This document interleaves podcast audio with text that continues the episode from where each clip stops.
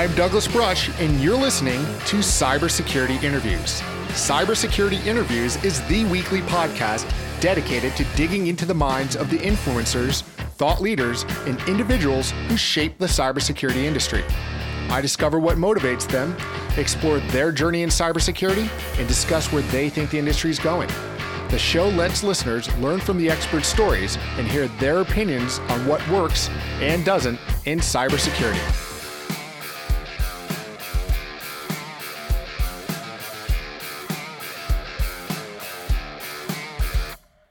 Hello, and welcome to episode 61 of Cybersecurity Interviews. In this episode, we're speaking with Jonathan Klijnsma. Jonathan is a threat researcher at RiskIQ, leading threat response and analysis efforts with the help of RiskIQ's expansive dataset. Both his work and hobbies focus on threat intelligence in the form of profiling threat actors, as well as analyzing and taking apart the means by which digital crime groups work. Outside of work, Jonathan likes taking things apart and figuring out how they work, be it physical devices or digital like malware or ransomware. He's a regular presenter at industry conferences such as DEF CON and is quoted in Wired, Fox News, CNET, and Krebs on Security, just to name a few. In this episode, we discuss his start in information security, his current security research, MageCart, web application security, website asset management, supply chain security, and so much more. I hope you enjoyed this episode as much as I did. Thanks for listening. All right, Jonathan, thank you for joining me on Cybersecurity Interviews. How are you today? I'm good. Thank you for having me. Oh, thanks for uh, thanks for being on the show.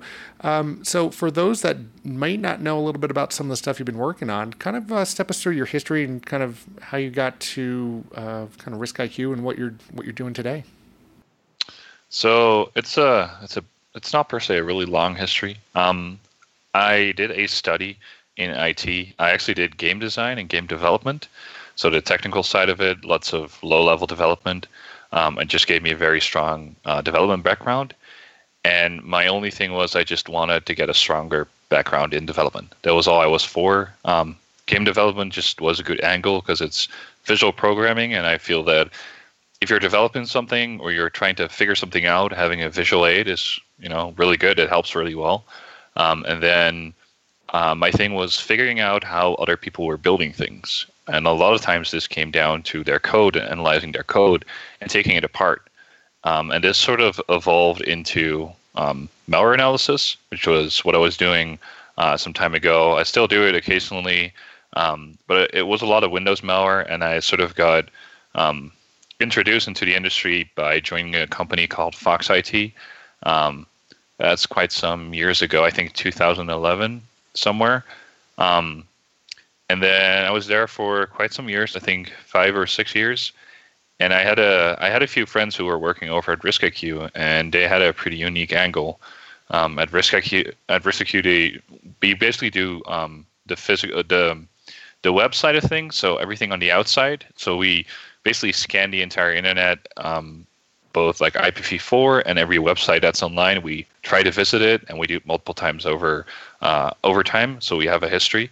Um, and that sort of I was introduced to this whole data and this gathering of data they were doing through a couple of friends who were working at RiskIQ, and then I think a year later um, I ended up joining RiskIQ, uh, and since then um, I've been just going through the data. Um, my position is uh, a researcher position, so it's it's a little bit of development, a little bit of looking at what our products can do, how can we improve it, to figuring out maybe there's a, a new product angle that's in there.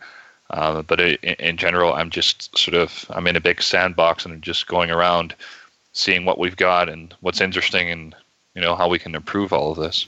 So imagine your technology is a little bit more than Nmap and Burp Suite to do a scan a slash eight of the internet and all the things. Yeah, yeah, we do, we do quite a bit more. Um, so our crawling, for example, um, we, we we have sort of a, a, profile of when we crawl. So our crawler is what we call virtual users. So they visit a website and they can um, click through the website. We, we can give it strategies to click through. So we can say just click through as you get the links on the web page, or randomly click through. Um, we'll fire off events. We'll you know go around in depth around the website. Um, we can you know, put different profiles, different browsers, all that stuff. Um, we can go. I think we have like 120 plus uh, breakout points. So we have a proxy network around the globe. So when we say we're Chrome and we're coming from like China, for example, we can actually proxy through China because a lot of times we'll see geofiltering, um, and we tend to use this to go around it. Um, now, when we're crawling, we're collecting not just like the pages you're getting, we're collecting the response from the server and then the final calculated DOM, so the, the final page, what it looks like, all the changes that happened, everything that was executed, everything that was requested. Um, we sort of have this whole like trace view um, going on, and from that we we extract a bunch more information, which we build data sets with. So one thing we do is we extract what we call components, and components are nothing more than the pieces that make a website work. So it could be the Apache server that's giving the content to the jQuery UI library you're using to uh, generate uh, the, the website content, for example. Um, we pull all that information out and we sort of have a first seen and last seen um, for all those things so we can see when people are like upgrading their PHP installations or Apache installations because we'll have versioning with those and we can see over time, you know, the changes. Um, but it goes both ways. We can also ask, give me any host that was online between X and Y time that was running PHP version something, and it will, you know, it's sort of like it gives us pivot points. Um, and another piece we extract is what we call um, attributes, and attributes are like small trackable pieces of information. So, for example, um, Google Analytics IDs, uh, which are like the the analytic IDs that are tied to a Google account. So people can have like a dashboard to see what's going on on their website, how people are converging around their website. Um, we actually pull these out, and we have the same concept of going back and forth. So we know on a website like these IDs for trackers and analytics providers were used, but we can also say, so give me any other website that was also running the same tracker um, or analytics ID.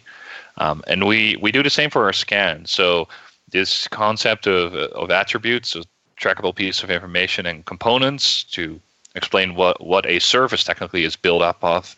Um, we do the same in our scans. So our our network scans aren't just you know you got port 80 and port 443 open. It's you got this port open during this time, and it was running this version at this time of product X, and you had product Y in there as well. Um, these were your configuration options, and you know there's there's a lot of metadata involved. It's not just a sort of a flat scan. Um, and with my team, what we actually do, because we're a research team, we also generate our own rules to find malicious stuff. So if we're talking about MageCart, which is something we've been publishing about the past months or actually years, um, it's it's web skimming to get payment information. Now, my team, what we do is we build rules, and these rules are like small scripts which evaluate uh, evaluate what happened in the crawl, and we will blacklist if something like MageCart is going on, or if there's something else we find malicious or just off that you know things that shouldn't be happening. Um, we'll we'll create like incidents off of crawl so we can say something bad happened in this crawl. Um, but yeah, it, it's a lot more than just flat scanning. There's there's a lot of steps involved, and basically what our thing is is large data collection, um, but at a really grand scale, so petabytes and petabytes of data. Um, and we we have products which are just lenses on this data. So we have, for example, one product um, which is our RiskIQ com- uh, community product, and basically this is a sort of a, a, lens that just gives raw data access, so you can view our raw different data sets. Um, but other products uh, will actually use a different view on the same data to you know build up new conclusions. So with all that metadata we're collecting, for customers, for example, we can say, well, you're running this outdated version of Apache because we've we do CVE mapping in there as well. Um, but it's also compliant, so we can tell them, you know, you're missing CSP headers, or your SSL certificate is expiring in like two or three days, something like that. So there, there's a lot of small things to our crawling. Yeah, it's interesting. You know, I think uh, with a lot of clients that I've worked with on the security prevention side is so many people are so focused on their general infrastructure, maybe some things that are on the edge on a firewall, but don't necessarily think about all the things that can happen uh, from a, a, web server. And it, they almost sometimes fall under the management and care and, and feed and uh, you know visual or, or visibility of say a marketing department, but then you know people don't think about how many things can happen through a website or that they can even be a launch pad for other types of attacks. Yeah, it's actually it's it's pretty broad and it actually goes further because a lot of people will have this sort of mapping and insight to what they own that's online, but it isn't always representative of what actually all of this looks like online. And what we see a lot of times, and that's sort of what what we call our own strengths, is we can identify things you didn't know you own, because we have all these data sets, and we can basically, if we have a website uh, of your company, we can look at all the other pages we've ever seen that look exactly the same. But we also have all these metadata sets where we can sort of pivot through and find what you probably also own but you didn't know. Um, and a lot of times, you know, if if there's a marketing campaign, maybe they they set up some domain names, they they set up some servers to, you know, push some kind of campaign of uh, advertisement. Um, you know, IT might not be fully aware, might be sort of aware because they had to help to set some stuff up, but it's not in the CMDB. Um, and that's that's the kind of stuff we pull out. Um, there's even there's even more we see. So um, something that's uh, kind of interesting. Sometimes you see that people use their corporate email addresses to register domains that aren't owned by the company themselves, um, and that creates like weird weird HR situation, especially if those people have been let go. They own the domain name, but it's on the email address from their work at the time. But they want to do something with it, but they need to get back to that email. You know that it's the kind of stuff we're able to sort of uh, bring up that you normally wouldn't really see because um, everybody has this sort of inside view of I own these services and I'm maintaining these things. Um, and you know you can do a port scan and it will tell you you know ports are open. Um, but it's really valuable to actually know what's happening on there. What you know what do you actually have exposed? Yeah, it's it's a funny thing. I was kind of rallying on some point lately one of the slack channels i'm part of that you know it's crazy that we, we focus on the security and two factor and identity management around um, so many of the cloud services, but when it comes to just something simple as registering a website, um, if, if that goes down and you lose access to your DNS um, ability, you you can be either you know just even by negligence, like you said, if somebody leaves and you can't log in and it expires, and all of a sudden you have you can have a loss of availability, or somebody could attack that and repoint things. It's kind of that weak link that people don't think about. Is it's just it's just a website. What what bad can happen? Yeah, and you know, it's even as simple as just forgetting to renew an SSL certificate.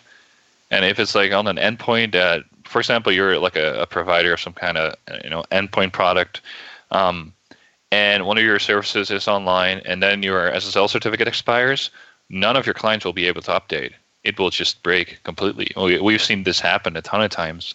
Um, so you know you have your big oh my god they can break in i have these you know old things running it's also compliancy that goes pretty far. Like our simple things from just like SSL certificate expiry monitoring is one um, of like a whole list we do.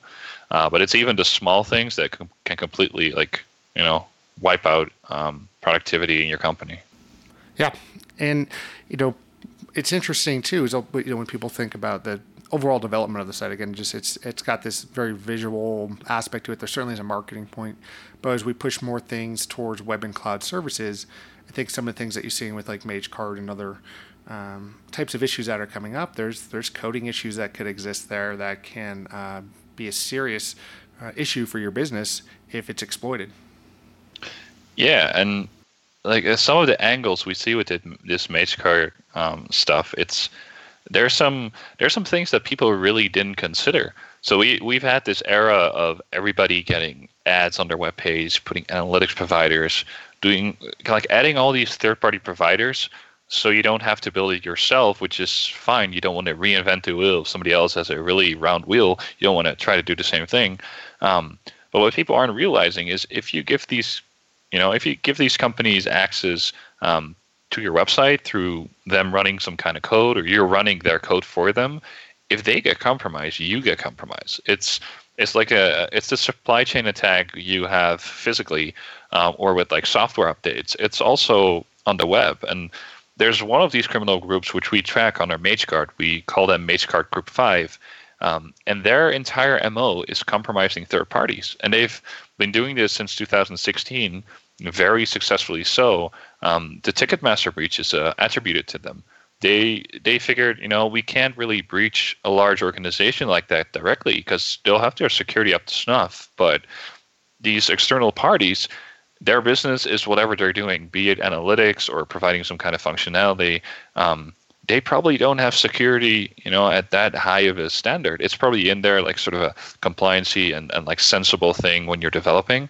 Um, but it's not their core business. So you, you, we see them get compromised, and it's just not something they're used to. It's not something that's in their ecosystem of business.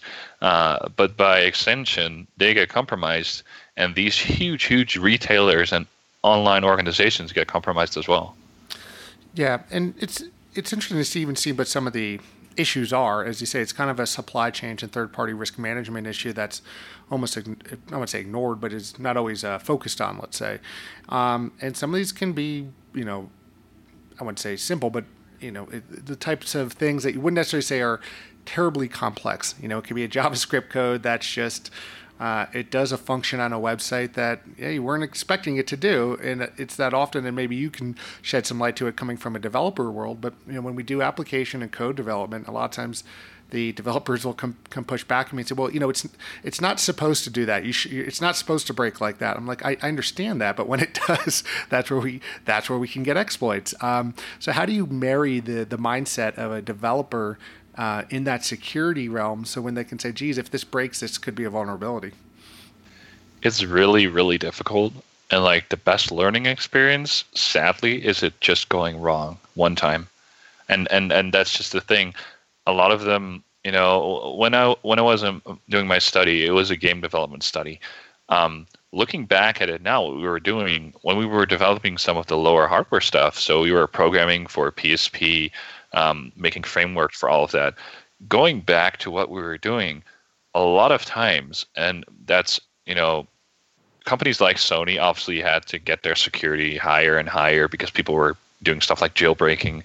If you look at some of the early um, exploits that people used to do on on the PSP, for example, that was a developer who was loading a safe game um, so when you're, you know, you're playing, it was one of the GTA games. Um, when you were playing that game, you could save your state and then it would load it back up. Now, somebody found out that the way they were handling this file wasn't really so nice because they were expecting a lot from this file. They weren't per se checking a lot of like, you know, edge cases. And somebody just figured, well, I can exploit this. And the thing is, as a game developer and as a normal developer with no influence of security, it's not something you think about at all it needs to work and you're expecting this file format to be a certain you know kind of way. Obviously you want to make sure if it corrupts you know you're you got it handled and it doesn't break everything.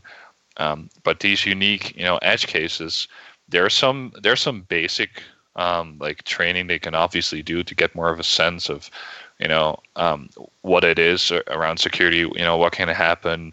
Um, give them a lot of examples and, and rundowns of like issues that have appeared but if if they're developing something with such a unique angle, it doesn't match like these examples they've had, and security isn't their thing, it just has to go wrong. Or you have a good compliancy team which focuses on the security angle, who then reviews it. Um, it's just very hard to be a developer and have security at a really high standard. Um, I have a friend who works in a in a very different line of business. Um, it's sort of an um, agriculture thing, and he builds devices uh, which basically control like combines and all of this.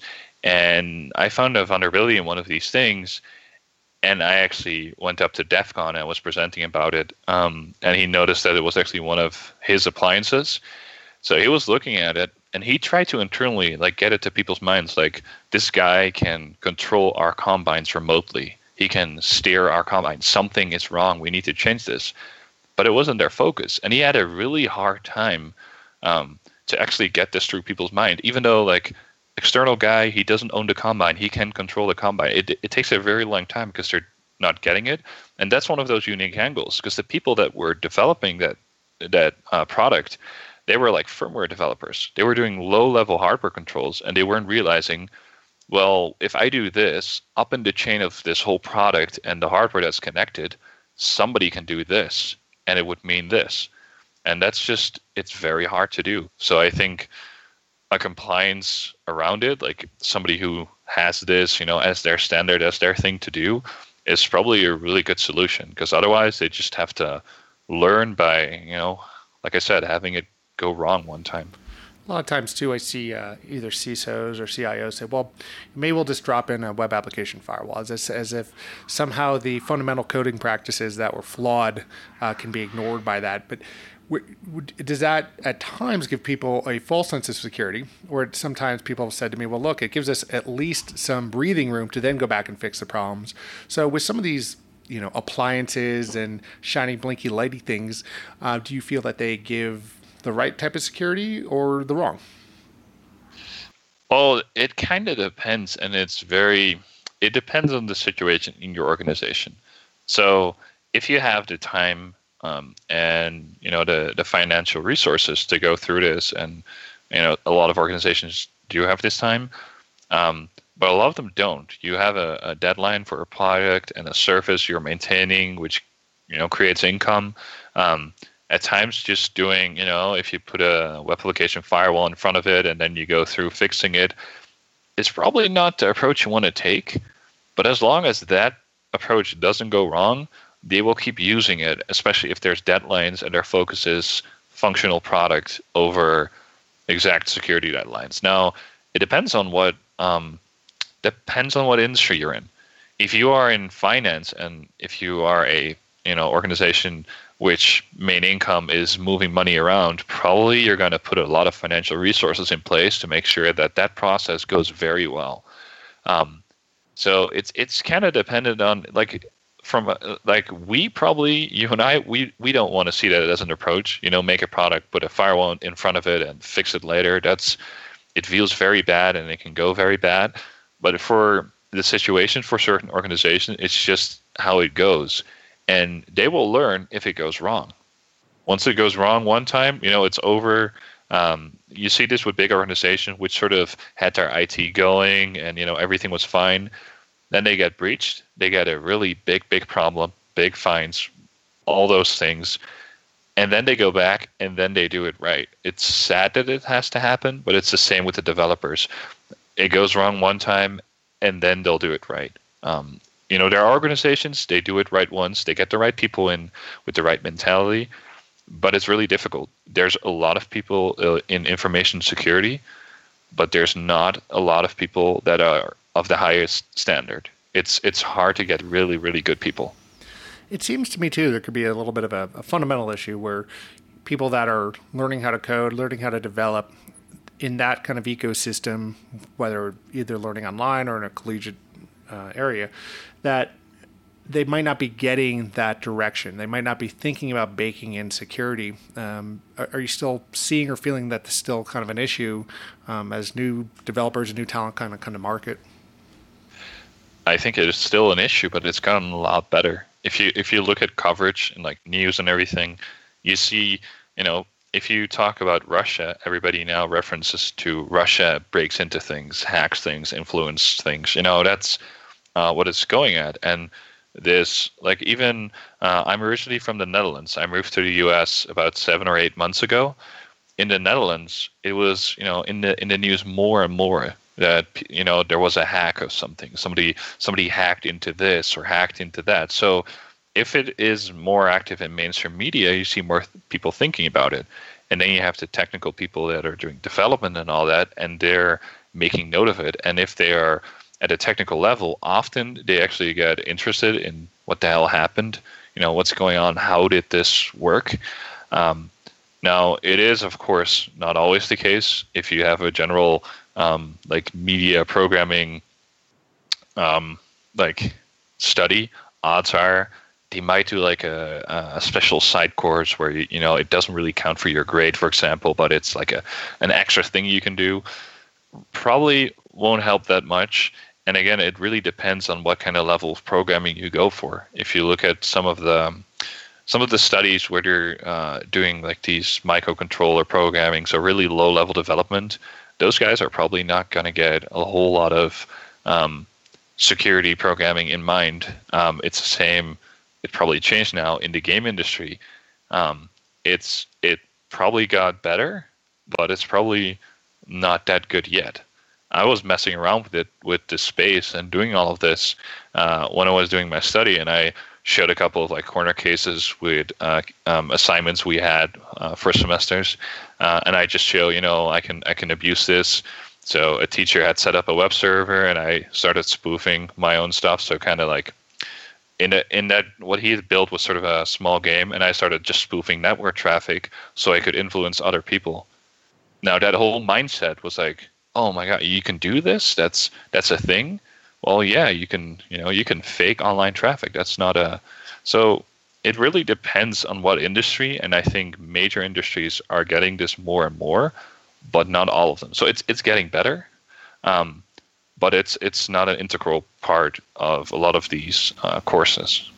And you know, you bring up that you know certainly you're from from the Netherlands and, and you're here in the United States now, and, and the big topic of 2018 has certainly been GDPR. Do you think things like increased regulation, you know, whether it's effective or uh, even being fully, um, let's say, uh, tracked or even really being enforced at this point, still up to question. But at least bringing that discussion up, do you think further regulation can bring more visibility into these issues and maybe help get people closer to, sol- closer to solving the problems?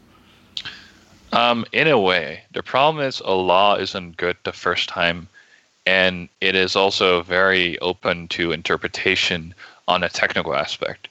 So you can see this, for example, when they introduced uh, what we what was called like the cookie law, where you couldn't place cookies on a device unless somebody accepted and you had to have a whole compliancy about did they actually you know click the accept button or are you doing something yourself? What the the point of that law what they introduced was not to have every website ask you to place cookies on their website. That was not the point at all. That's just how it was interpreted on a technical side. When they were reading it they said well if i just add a button and i make it big enough that people technically just get annoyed and have to click through it I can just put the cookies back on and we're fine. The point was to reduce cookie based tracking and reduce all of this. Uh, but all it did was add like one click and a few mouse movements to everybody's browsing experience. Um, now that's specific for the cookie law. Now GDPR goes um, it goes into something we we had this in the Netherlands, which it translated uh, as your uh, um, it translated as the duty to report a breach of information, which technically is what GDPR is for the entire EU. But we had this in the Netherlands, and it just meant that if an organization was breached, they had to report it to um, law enforcement. Um, if they did not, and it was found out later that they didn't do it because, even though they were aware, um, they would be fined. Now with GDPR, you sort of get the same thing. There will be organizations that you know it's a it's a big pain point because you you have to explain all of this.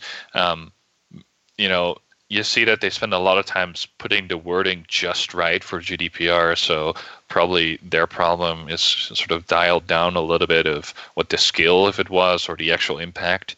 Uh, and people are again sort of working around this. And you'll have companies that purposely don't report it.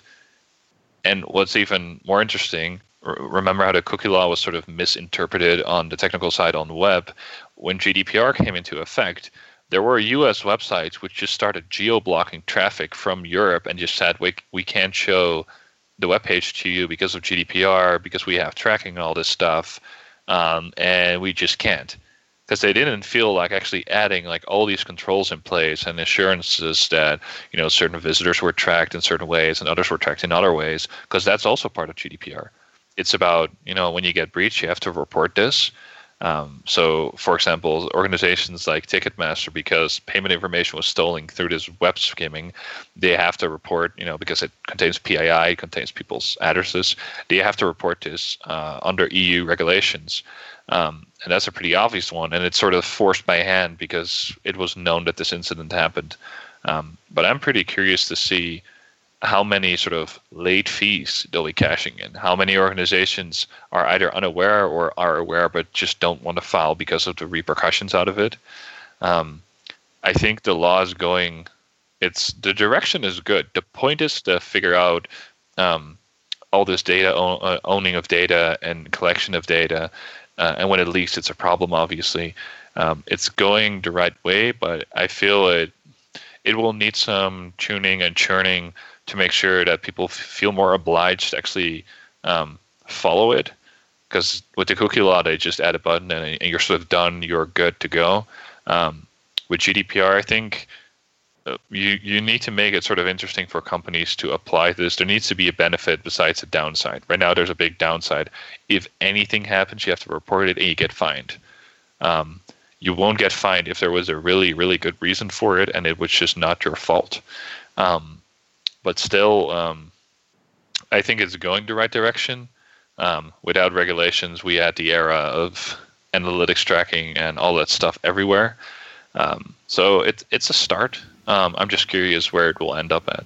Yeah, it's it's still think it's in its infancy, and there's still a lot of other regs and laws around the world that are going to kind of dictate next steps.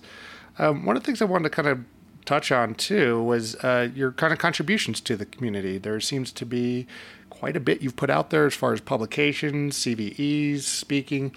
What kind of drew you to giving back um, to the community and, and all these different areas? Um, so for me, what I like to do, I, I, like teaching. That's a big thing. I used to do it before I went into this industry. Um, I would teach um, C and C++ to kids for robotics. So we, we would uh, compete in, in um, soccer games with robots, and I would teach them the programming, you know, reading from sensors, um, get your robot to basically play soccer. Um, and I love this teaching of it. So it was a big aspect um, for you know doing presentations and doing a lot of conference talks. I really enjoy doing those. Um, but my main thing is I like to solve puzzles, be it technical puzzles, and the reporting I do is usually there's this thing and I want to figure out what's going on with it. What is this? You know, it's the same with MageCart. There's more to, to this. It's not just a one off. We've been tracking it since 2016, but this is a thing, you know, how does it get bigger? What's what else is going on? Um, and I've I've done this in previous reporting. Um, at Fox IT, I did a really big report called Mofang, and it basically broke down one of the uh, Chinese state groups and how they were backing some of their um, state-owned companies to make them uh, win in a sort of business competition. Um, to be able to be chosen as the organization that would build. Uh, in this case, it was a harbor. There were sort of three companies competing, um, and they wanted to get an up angle on you know what the decision would be and what they were deciding on. Um, and I just love love solving these puzzles, and that's most what my uh, publications are about. If it's just showing something off, you can pretty much assume there's something more coming or there's something behind it.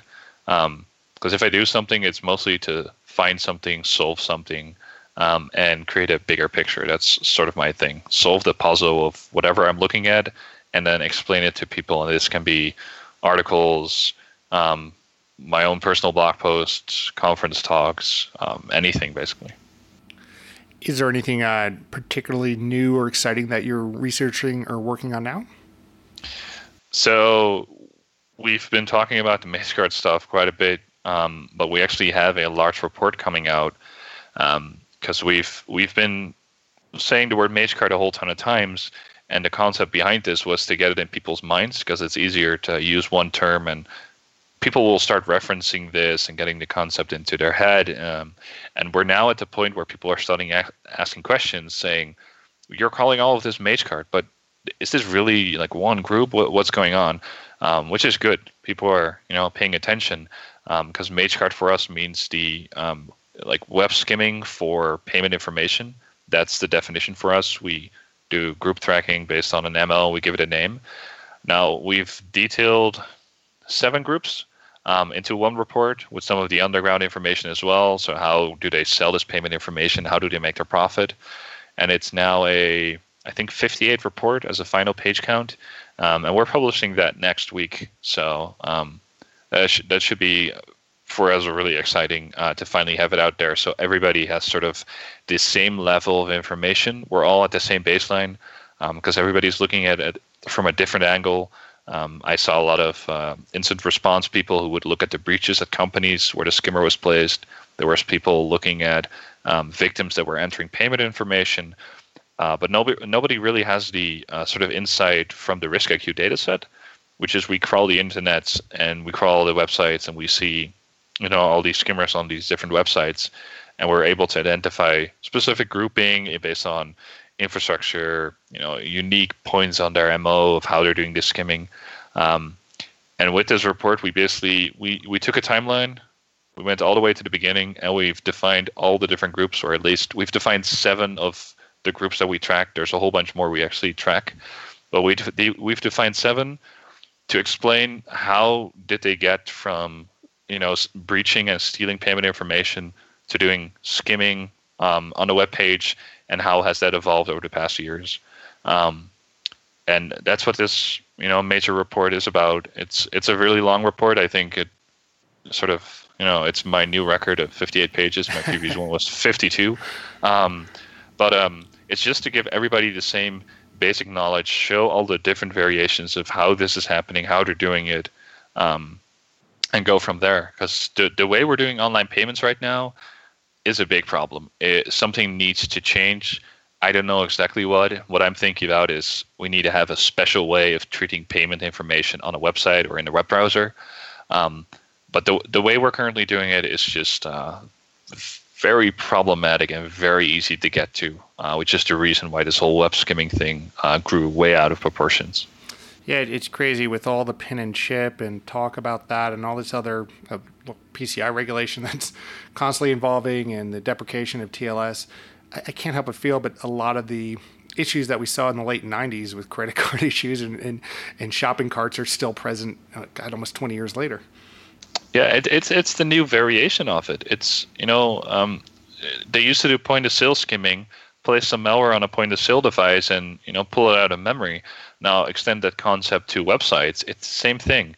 The only problem is on a website, the the point where you're putting in payment information is just as accessible by the user putting it in as the scripts that are creating the page and the bad guy that loads in some extra script.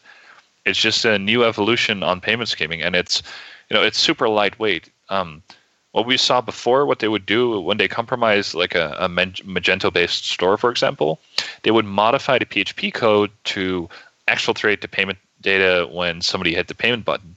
Now the problem is they would all do this at the same time, and a lot of times with automate uh, automated tooling. So a new Magento vulnerability comes out, and they all point their tools at all the websites they know about, and they would just break all these stores because those tools wouldn't take into account the fact that somebody else also modified the PHP code. And if you break the PHP code, all these websites would just break. So you would see like waves and waves of Magento stores just erroring out and giving all kinds of errors because the sites were just completely broken and just went offline.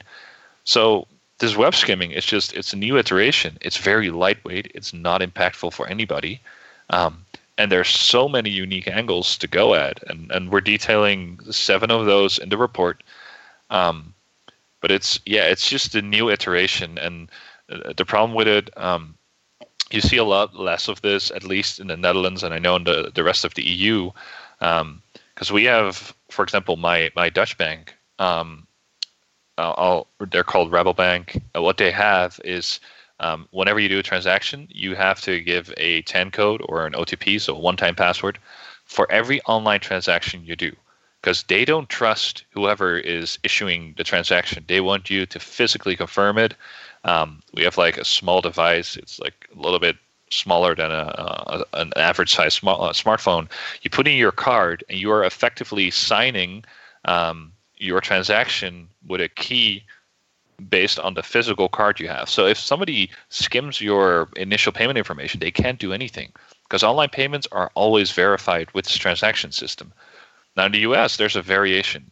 So they will do transactions where you have to do you put in your CVV. So um, you put in this code from the back of your card. But the problem is, if you have all this information, you can do a transaction. Now, some banks in the US, what they do is they say the first five times you do a transaction with a merchant we don't know yet, which is the first time you've used this merchant, um, you know, on your card. Um, the first five times we'll do like a text message and you have to confirm it, which is you know OTP style, sort of TAN code style. Um, but they'll do it the first five times. Now the problem is um, which is actually a good example to this. One of the groups we track does reshipping with the stolen card information. So what they will do is they will in the US buy expensive tech and ship it back to Eastern Europe to resell it. Now where they would buy this tech would be big online retailers that everybody is using anyway. So those five first transactions, which they're confirming with a new merchant, probably already happened because the merchants they are using are the same one that everybody's using. So that whole like confirmation step goes out of the window. Um, and, and that's what I've been seeing. I mean, all those the big breaches where people can just you know uh, take track one, track two data from a card because you just swipe your card and you don't have to do any confirmation. It's just a magnet swipe. Um, that was pretty interesting to see. Like in the, in the Netherlands, we introduced um, uh, chip usage pretty early on, um, and our, our point of sale was very isolated. It would do a transaction on its own. Um, it would need a, a, a, telephone line connection. So it was an instant transaction with the bank to confirm if somebody had funds and then, you know, do a transaction. Um, but because the US has this concept of, you know, doing a magnet swipe, doing a payment, and even being able to process it later if you have a transaction ID, um, makes it very um, a very attractive target for these types of attacks. It's just the way that payment is handled um, in the US uh, makes it a very big uh, big target. I think the way to go for a lot of you know banks and financial organizations is add this physical check. I know it's a pain and it's like a um, a thing for users. It's like an extra step they have to do, and they don't want to interfere with users. That's a lot of it. Um, but in the Netherlands, they just said, well, we don't want fraud. We don't want anybody to reuse a card if it's not you. So we'll force you to confirm the transaction, um, which I think is a, a really good way uh, to go. So I'm just I'm hoping U.S. banks will start to implement this, um, but I'm uh, I'm not going to get my hopes up. Yeah, it's it's still I think a long road to go because uh, everybody kind of points their fingers at somebody else with this issue. Yeah, and you know, on one thing that people need to consider, a lot of people get mad at the the companies when they get compromised. Keep in mind they are also a victim. Maybe they weren't doing security as well as they could have, um, but keep in mind they're still a victim. Um, and and that's one thing. You know, the people that pay and get their information stolen, those are victims. But the online stores are also just as much, and at times, because of fines and everything that's going to happen to them, they are a victim even more. Yeah. Well, I greatly thank you for taking your time to uh, speak to me today. Where else can people find you online? So I'm mostly venting my thoughts on Twitter, as a whole lot of other people. So uh, on there, uh, my name, my full name is Yonathan Daniel Klijnsma. My name on Twitter is YD, and then my last name K L I J N S M A. So the first initials and then my last name Klijnsma. I will uh, be sure to put that in the show notes as well as links to uh, the blog. I see you have some stuff on uh, the RiskIQ as well as a cool link to uh, being on Krebs. So I'll make sure to uh, get all that in the show notes. All right. Thank you for having me. My pleasure. We'll talk soon. Thanks. All right. Bye bye. Bye bye. Thank you so much for joining us today on Cybersecurity Interviews. I hope that you enjoyed this interview as much as I did. Please go to cybersecurityinterviews.com where you can find every episode, including show notes and links for each guest. There you can also find social media links and to sign up for new episode notifications. Thanks. We'll talk soon.